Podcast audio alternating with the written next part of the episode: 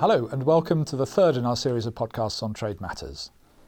Today, we're going to be focusing on borders and specifically the future of borders as the UK leaves the EU. And I'm delighted to be joined today by Jo Bello, our Global Head of Indirect Tax and Customs Duties here at PwC, by Julia Onslow Cole, our Global Head of Immigration and Legal Markets Leader, and Andy Key from our government team, who leads on law, enforcement, borders, and security. Thanks all for being here. I'm really looking forward to the conversation. Andy, start us off. What's the role of a border and what actually happens there? Um, great question. Um, a border at its simplest typically represents the boundary of two legal jurisdictions. And the images that we have in our minds are uh, generally of a physical border, a place. But actually, borders are increasingly less about um, geography and are becoming uh, both exported and virtual. For example, um, in terms of exported, well, we have what one calls juxtaposed borders with the French. You pre-clear uh, the UK border at Gare du Nord when you get on the Eurostar, um, and there are similar schemes for cargo. And these are all aimed at reducing the logistical pinch points on arrival. They're also becoming more virtual, uh, and, and, for example, we notify the authorities of our intention to travel uh, before arriving in a country through things like advanced passenger information, or, or indeed e-borders type schemes. In terms of what actually happens, I mean, they're largely points of, of checking and collecting, and those checks, of course, include immigration to ensure a country is admitting the people it wants to admit on the right terms, uh, that the right goods are, are, coming into the country, that taxes are paid. Uh, and of course, borders are, serve a vital part of our security infrastructure. Um, and indeed, uh, uh, as an island, from that perspective, we're relatively fortunate in being able to channel most of our crossings through controllable points of entry and exit. And of course, this checking function needs to uh, balance two important things both the facilitation of movement and security. And some would argue that historically there's been a tension between those two things. But in fact, as technology matures, those two drivers become um, less in conflict. The final point I'd make, Paul, is that um, borders, of course, are waypoints on journeys, uh, uh, natural staging posts that often drive huge amounts of economic activity. That could be the quick pit stop you might make uh, just before you board the, the, the Channel Tunnel, um, through to logistics centres where cargoes are built up and broken down before continuing their journey, or indeed to whole special economic zones that support industries on borders. So, what a rich mix of activity. And some of this is a little abstract, isn't it? This is more about function than about necessarily place, I'm hearing. And, and there'll be a lot of functional, practical things to consider over the next couple of years, for sure. Jo, there's been a lot going on this summer, and I know you've been staying very close to the uh, UK government papers and so on that have been coming out. What's been going on? Two papers were published in August, um, and they give us some useful clarity on the UK thinking and proposals that have been put to the EU. Uh, the paper uh, that was produced on goods um, describes two options um, streamlining the processes of duty collection and screening at the borders using technology, or secondly, agreeing a quasi equivalent of an extension to the customs union so that the goods can move via and through the UK as if they were part of a union, um, a new agreement with the EU. Um, the papers are useful too because they make it clear that the key challenges for trade for the UK have been recognised for the government and are being thought about. Um, they've recognised that moving goods across borders uh, needs simplifying um, to keep it as simple as it possibly can be. They've also recognised we need to reduce the pressure and, and risk of delays at ports and airports. And it's useful to know how the government would like to continue current arrangements that the EU have with third countries so we can understand what the negotiations are going to be looking like with countries outside the EU. We've been hearing a lot about Northern Ireland. What's going on there? Yeah, so on top of the paper that we've had on customs arrangements with the EU, there was also a paper on Northern Ireland. And here there is a suggestion um, of a two tier system for the Northern Irish border with the aim that there's no physical border at all. And that two tier system would involve either an exemption for smaller traders, not having to submit customs declarations of any sort, and for larger traders, a sort of trusted trader programme which allows the submission of reduced data sets for customs declarations and reporting and paying the duty on a more periodic and potentially virtual basis rather than on the physical movement across the border. Alternatively, if we can agree a new customs union and partnership, the hope is that there was no customs processes when the goods move across the Northern Irish border. And what does all this mean for business? What should business be doing now? Well, I think business should be doing things now because change is coming and there is a need to prepare for that change. We may have a transition period up to 2021, but we're not yet certain that that's going to happen. And actually, 2019 is not really that far away for businesses um, and the time they need to prepare. And I would be focusing um, on a few key areas where businesses really can be starting to do things. One is data. If we are going to have the opportunity to take advantage of technology, you'll need data in your systems to be able to submit that data through the technology um, and make things as easy as possible. So that data isn't always there today, so, so ensuring that uh, it can be gathered and put in a system appropriately uh, will be useful. Second is trusted trader accreditation. If looks likely that this is going to be key at the border, like having some sort of fast track ticket. So, getting ready and applying for this accreditation now um, is no bad thing to be thinking about. Thirdly, I think businesses should be thinking strongly and seriously about their relationship with transporters and freight forwarders, as these are going to be much more important post Brexit. Make sure as a business you've got the right controls over these relationships, the right data flows and information exchange, as these agents are going to be managing a significantly increased value of customs duty risk for a business compared to today. Fourthly, do you need to be ready to change supply chains um, so that you've got it, the goods in the right place at the right time uh, in view of the uh, new borders? And then also being ready with the data so you know how you want to influence uh, when you're working with the government, as the government has that option wide open that they want to listen to businesses. So, an awful lot to think about there on the trade side. Julia, tell us about the people side of this. What's going on there?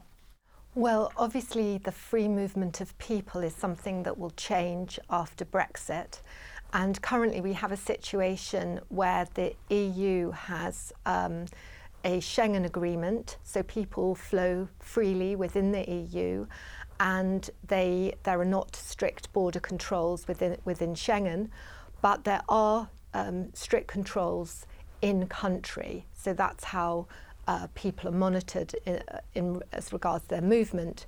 The UK is outside of Schengen, and we have um, all of our border enforcement or strong border enforcement um, as a, at our physical border, and that's obviously partly because of, of our geography.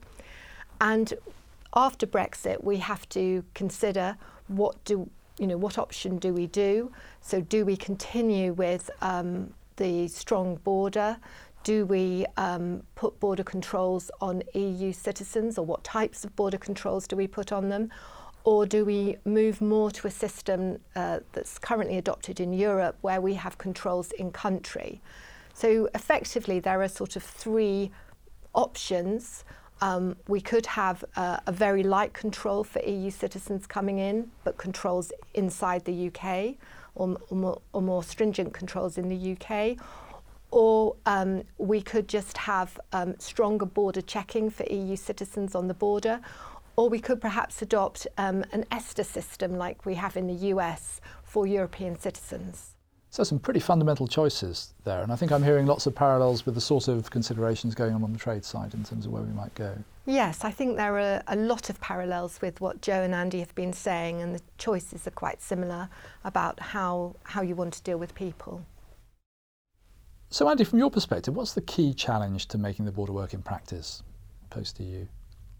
Uh, will Paul the easy answer to that would be to say until we know what agreements we've got on, on trade and movement of people, then you can't um, identify those challenges. But to, to crack it open, I'd, I'd look at it in two different dimensions. The first would be about capability. Can it be done? Are the agreements clear? The regulations workable? Um, do we have the technical ability to transact them? And, and on capacity, the question would be have we got enough of it? The physical infrastructure, the processing power, the workforce. For example, uh, HMRC uh, estimates that today we uh, file 55 million customs declarations every year, and, it, and in a post Brexit world, it's likely that could go to north of 250 million. So times five? Times five, absolutely. So the question will be will our systems cope? Um, from an enforcement point of view, for example, what capacity do you need and, and where do you put it? And how close are we to having that sort of infrastructure in place? Well, as the government's position paper published the other week noted, we're starting from quite a good place. In, in fact, one of the best in the world. A World Bank survey recently rated the UK fifth in the world for I- the efficiency of our customs and board, borders clearances. So, so that's a good place to start from. But in terms of the future, again, Paul, I'll play back the I'll play the it depends card. If we're talking about arrangements that are very different to what we're used to, then we need to recognise the bigger the change, the longer the lead time required. But if we end up with arrangements that largely mirror what we currently do, say for non EEA countries, then the issue is largely one of capacity. Now, growing pure capacity in terms of IT or people isn't an, over, isn't an overnight job, but there is some good news. Uh, for example, the new customs declaration system, which, whilst not yet tested quite to the levels, uh, the volumes required, um, does offer a significant uplift in capacity to what we have now. And as Jo said, it's planned to be operational um, close to, or rather nail biting, close to uh, March 2019. Assuming CDS is able to cope, I'd still not underestimate the lead times on the physical development of ports infrastructure. And of course, if we end up with new and innovative arrangements, then almost by definition, you won't be buying technology off the shelf. So there will be a lead time and a technical risk associated with that. Yeah, indeed. And and I'm sure. What's on the on that whole area of innovation? What's the art of the possible? What sort of things are people talking about? Well, I would start by saying that um, in terms of the art of the possible, um, it, it's it's only as useful uh, if it's replicated on both sides of a border. Trade and travel are t- a two-way exercise, so we need to ensure that all the investment and innovation that we'll make in new or improved uh, technologies and infrastructure is in some way matched by our European neighbours, so you don't just create a, a, a, another pinch point. But to answer your question, there are lots of really interesting ideas um, being discussed, and we talked to lots of organisations from the large IT vendors to niche startups. Um, some of the technologies uh, support things like tracking technologies, authentication, non intrusive inspection, bulk processing capabilities like robotic process automation uh, to speed up transactions, and indeed wider supply chain innovation. Uh, I spoke to a company the other day that makes secure inks, for example, and it believes that it can play a role in supporting the authentication uh, of documents and, goods that will be required uh, in this new world. So, Jo, if I can come back to you, clearly lots going on, lots, uh, an awful lot, lot here. If you were Secretary of State for the day, where would you start? What would your priority be? Oh, if I was Secretary of State for the day, hmm, I'd be thinking we need to be innovative, but we also need to be practical. So, making sure we've got people on the team who can explain to business and the EU how the ideas we've got would work in practice. I'd be really thinking about pushing the borders away, um, you know, can we mirror for goods, for example, the US ESTA program? Um, and if we're going to do that, then how do we use technology? Um, automation, blockchain, robotics, apply the technology of the future. Um, as Andy mentioned, I'd be thinking resources and not just the capacity, but also ensuring that they've got the right knowledge. Um, and I'd also be taking advantage of the will uh, between the UK and Ireland. There's a huge appetite to do something innovative uh, and practical, and I'd be starting here with some sort of pilot um, of how we could make that border work and see whether we could expand that. And Julia, you've worked uh, with a lot of governments over the years. Um, looking at the sort of the international stage and what's going on in other countries, what can we learn from? What we should we be looking to think about borrowing and bringing here? Well, I think it's all about um, perceived risks and what our objectives are. I mean, for example, if you look at the US, they have an ESTA system. Um, there are some advantages of that in that it's quite a fluid system. Um, it's a good way of capturing a lot of detail and helping the movement of, of, tra- of people into the US. And then, if you're concerned about certain uh, nationalities, you could remove them or add them to the um, ESTA system. And then, for example, at the moment, there are now um, checks on people's social media, and that's additional questions um, that you, you're asked when you fill in an ESTA um, for, for the US and a, and a visa system. So there are lots of different um, options that the UK government can look at. Um, and obviously there is the existing Schengen agreement in Europe, so that you know that would require quite a lot of um, infrastructure for checking um, within the UK. And then there's a question about culturally, is that something that we would feel comfortable with as a nation? And um, I think, rather differently from trade, I, I, would say that everyone in the UK has a view about that. So, um, you know, you'd, you'd have to have a, quite a wide consultation. No, absolutely, I can see that. And Andy, any final thoughts from you on the kind of practical challenges we're going to face? Hmm. Well, there's a strong argument that the risk lies as much on the journey as the destination we're going to here. And the government does seem to be increasingly acknowledging the need for implementation periods. And I think that will please both businesses and I suspect the officials who are both advising and uh, charged with implementing uh, new changes in, at the border. I, but I'm going to end on a positive note and, and, and look at the end state and suggest that in the long term, I do think there's a significant opportunity to use uh, our exit from the EU as an opportunity to really transform our border, to make it an exemplar and maybe even move it from fifth to first. It's going to be tough, um, but if we can get 30 government departments that work at the border uh, to collaborate and work effectively, if we can harness the talent that resides in uh, the UK's technology and supply chain uh, industries, and if we can get both sides of borders collaborating, then I think this could be a really exciting time for the border and indeed for the UK as a place to trade and to do business in the future.